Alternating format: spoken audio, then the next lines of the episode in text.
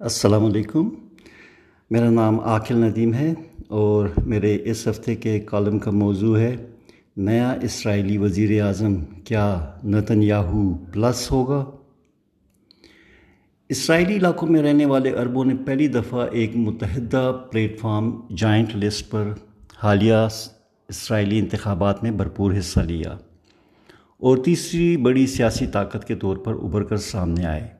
تقریباً ساٹھ فیصد عرب ووٹروں نے اس انتخاب میں اپنی رائے کا اظہار کیا۔ انتخاب میں اس فعال شمولیت سے اب یہ گروپ اس پوزیشن میں آ گیا ہے کہ اگر دو بڑی سیاسی جماعتیں بلو اینڈ وائٹ اور لیکوڈ میں سیاسی اتحاد نہ ہو سکا تو اگلی حکومت کے قیام میں میں جائنٹ لسٹ کا اہم کردار ہوگا۔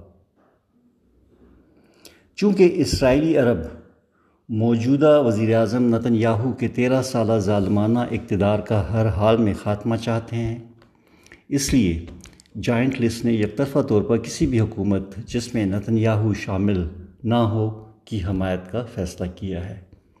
چونکہ نتن یاہو کے حریف بنی گینس بھی اپنے وقت میں عالمی چیف کا عہدہ سنبھالتی عربوں پر بے تحاشا ظلم ڈھانے شروع کر دیے تھے اور غزہ کو تباہی کے دہانے تک پہنچا دیا تھا۔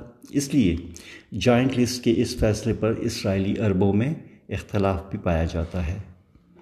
لیکن اسرائیل کے عرب ووٹرز کی اس انتخاب میں بارہ فیصد اضافے کی بڑی وجہ ان کی نتن یاہو سے نجات کی خواہش تھی۔ اسی لیے گینز کی یک طرفہ حمایت کو اس پس منظر میں دیکھنے کی ضرورت ہے۔ ایک حالیہ سروے کے مطابق اسرائیلی عربوں کی ایک بڑی تعداد چاہتی ہے کہ جوائنٹ لسٹ مخلوط حکومت میں شامل ہو اور وزارتیں بھی سنبھالے تاکہ ان کے مسائل حل کرنے میں کچھ پیش رفت ہو۔ اسی سروے کے مطابق اسرائیلی یہودی عربوں کی حکومت میں شمولیت کے مسئلے پر برابر تقسیم ہے۔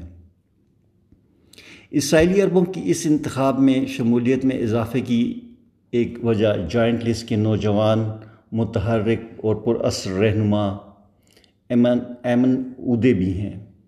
یہ یہ ایک عملی، مؤثر اور دیانتدار شخص کے طور پر جانے جاتے ہیں اور سمجھتے ہیں کہ اسرائیل میں سب مذاہب کے رہنے والوں کے لیے گنجائش ہے۔ ایمن سمجھتے ہیں کہ گینز برے ہیں، لیکن وہ نتن یاہو کو بدتر سمجھتے ہیں۔ ان کا گینز کا ساتھ دینے کی ایک بڑی وجہ نتن یاہو کے مغربی کنارے اور وادی اردن کو اسرائیل میں شامل کرنے کے منصوبے کو روکنا ہے۔ اسی لیے ان کے خیال میں موجودہ صورتحال کو جاری رہنے دینا نتن یاہو کے غاصبانہ منصوبے سے بہتر ہے۔ ایمن کی یہ، ایمن کی یہ بہت بڑی کامیابی تھی کہ وہ عرب ووٹروں کی ایک بڑی تعداد کو پولنگ اسٹیشن پر لانے میں کامیاب ہوئے۔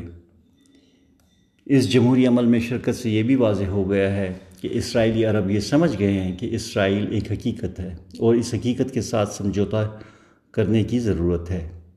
اسی اسرائیلی نظام میں سے عربوں کی سماجی اور معاشی بہتری حاصل کرنے کے لیے اس میں شمولیت لازم ہے۔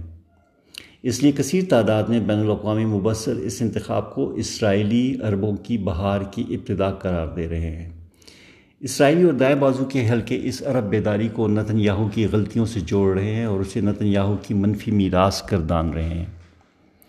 اگرچہ یہ امکان نظر انداز نہیں کیا جا سکتا کہ مقامی سیاسی دباؤ اور مصلحتوں کے باعث گینز جوائنٹ لسٹ کو اپنی مخلوط حکومت میں شامل کرنے کی بجائے نتن یاہو کی لیکوڈ پارٹی کے ساتھ قومی حکومت بنا لیں۔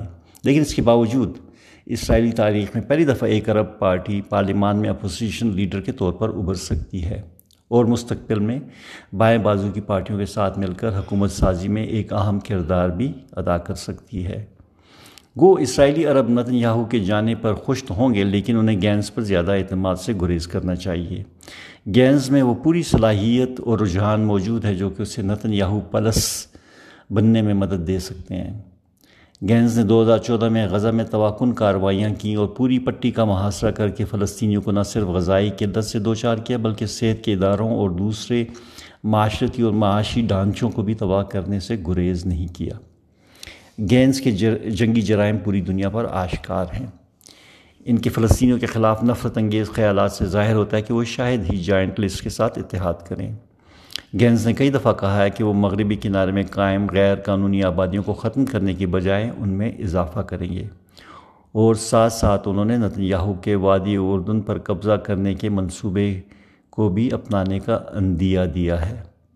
اس لیے غالب امکان ہے کہ گینز نتنیاہو کی پارٹی اور دائیں بازو کے انتہا پسندوں کے ساتھ مل کر اگلی حکومت بنائیں گے اور شاید نتنیاہو سے زیادہ متشدد پالیسیاں اپنائیں۔ اگر یہ وسیع طرح قومی حکومت بن جاتی ہے تو یہ گینز حکومت کو فلسطینیوں اور غزہ کے خلاف زیادہ جارحانہ پالیسی اپنانے کی کھلی اجازت ہوگی۔ گینز ماضی میں نتنیاہو کو غزہ میں انتہائی اقدام نہ اٹھانے پر سخت تنقید کا نشانہ بنا چکے ہیں۔ نئی حکومت میں دوسری پارٹیوں کی شمولیت سے گینز زیادہ دلیر ہو جائیں گے اور غزہ اور دوسرے فلسطینی علاقے مزید اسرائیلی حملوں کا شکار ہو سکتے ہیں۔ اسرائیل کے اندر جہاں دیدہ اور سمجھدار لوگوں کی اکثریت اس آنے والے بحران کو تشویش کی نظر سے دیکھ رہی ہے۔ وہ سمجھتے ہیں کہ اسرائیل کی سلامتی کے لیے ضروری ہے کہ اگر موجودہ تنازع کو ختم نہیں کیا جا سکتا تو کم از کم اس کو سمٹایا جائے۔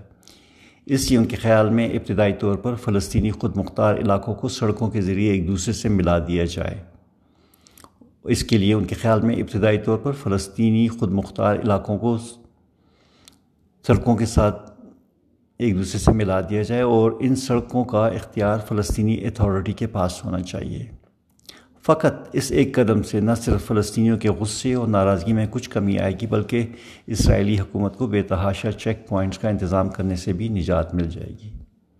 علاوہ ازیں کیونکہ اس اقدام سے فلسطینیوں کو اپنے علاقوں میں آزادی سے آنے جانے کی اجازت مل جائے گی، اس سے ان علاقوں میں معاشی ترقی کا ایک نیا دور شروع ہو سکتا ہے۔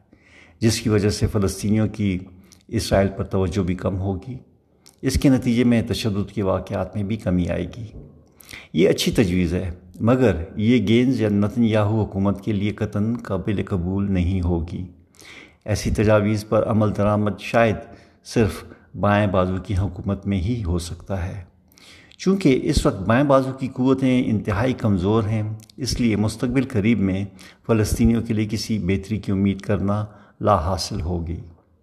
جوائنٹ لسٹ کو اپنی جد و جہد جاری رکھنی چاہیے اور ان کی کوشش ہونی چاہیے کہ عرب ووٹرز اگلے انتخاب انتخابات میں زیادہ سے زیادہ ووٹ ڈالیں تاکہ اسرائیلی پارلیمان میں جو کہ متناسب بنیادوں پر منتخب ہوتی ہے، اپنی نشستوں میں اضافہ کر کے سیاسی نظام میں اپنی حیثیت مضبوط کر سکے۔